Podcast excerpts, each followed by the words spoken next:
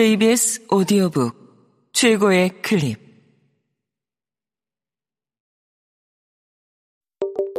KBS 오디오북.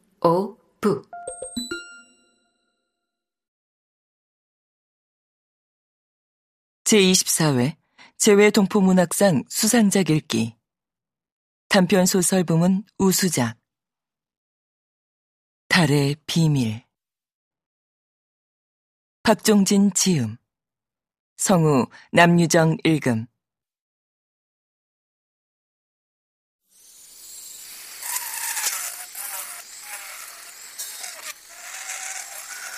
무엇보다도 닥터백은 잇몸 수술에 있어서 우리 젊은 의사들보다 한 수 위였다. 만나는 횟수가 늘면서 닥터백은 내게 하던 존대를 잊어버리셨는지 나중에는 자연스럽게 하대하셨다.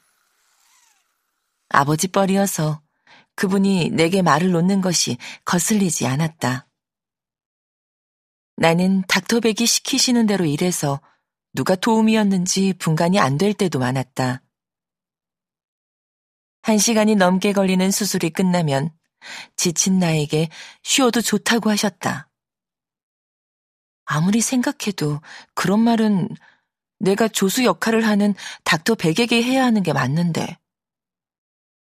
나는 그분의 허락이 떨어지면 고맙다는 말씀을 드리고 소파에 깊숙이 앉아 눈을 감고 커피를 마시면서 아무래도 주객이 바뀐 것 같다고 생각했다. 하루는 또 5불만 꺼달라고 하셨다.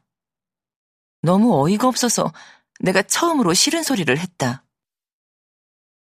닥터백은 명색이 의사셨는데 아무리 은퇴하셨다고 해도 수중에 단돈 5달러가 없나요? 돈을 빌려드리기 싫어서가 아니라 너무 자주 그런 부탁을 하시니까 솔직히 말씀드려서 성가시기도 하고 계산하기도 복잡해져요. 그냥 한 번에 돈을 넉넉히 빌리시면 어때요? 그런데 저 말고 돈을 융통할 만한 사람은 또 없나요? 전화 저쪽에서 한동안 말이 없었다. 나는 아차하는 생각이 들어 변명하려고 마땅한 말을 찾고 있는데 닥터백의 심각한 목소리가 들렸다. 나는 이미 유통기한이 넘은 나이가 되었는데 그런 나를 잘 대접해주는 닥터 스테파니 정에게 항상 감사하고 또 미안하게 생각해. 음, 그런 고마움을 잊지 않고 신세를 갚고 싶은데 아이 생각처럼 잘 안 되네.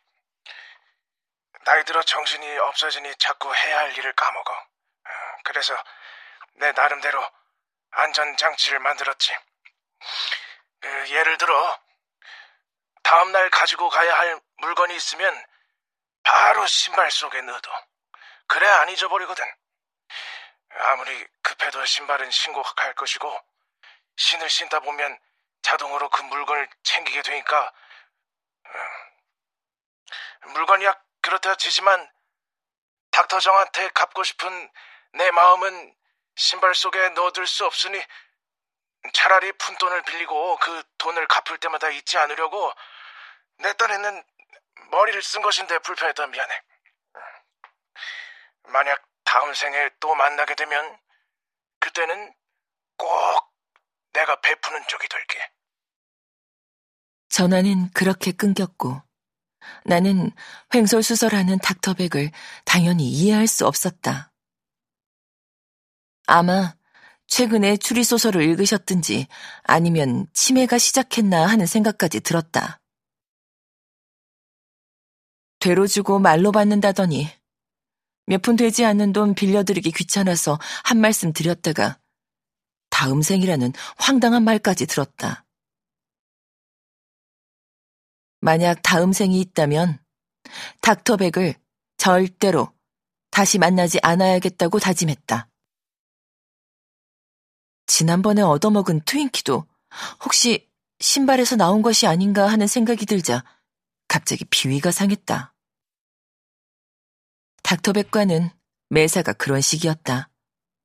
무례하고 그러나 똑소리 나게 일을 잘하시고 마치 그리스 신화나 전래동화처럼 얘기해 주시면서도 정확한 숫자와 전문적인 용어를 사용하시는 것을 보면 도대체 어디까지가 그분의 참모습인지 헷갈렸다. 어쨌든 상대방을 피곤하게 하는 일만 골라서 하셨다. 일반적으로 신체적 불편은 바깥으로 드러나기 때문에 본인이 잘 알고 있지만 정신적인 이상은 모르는 경우가 많다. 하지만 닥터백은 본인이 정상이 아니라는 사실을 누구보다도 잘 알고 계셨다. 그런 닥터백이 갑자기 연락을 끊고 사라지신 지 벌써 두 해가 지났지만 아직도 무슨 이유에서인지 그분 생각이 나면 혼자 답답하기도 했다가 그 후 소식이 궁금하기도 했다. 결론은 그분이 쳐놓은 그물에 아직 내가 걸려 있다는 것이다. 그렇게 세월이 흐르고 있었다.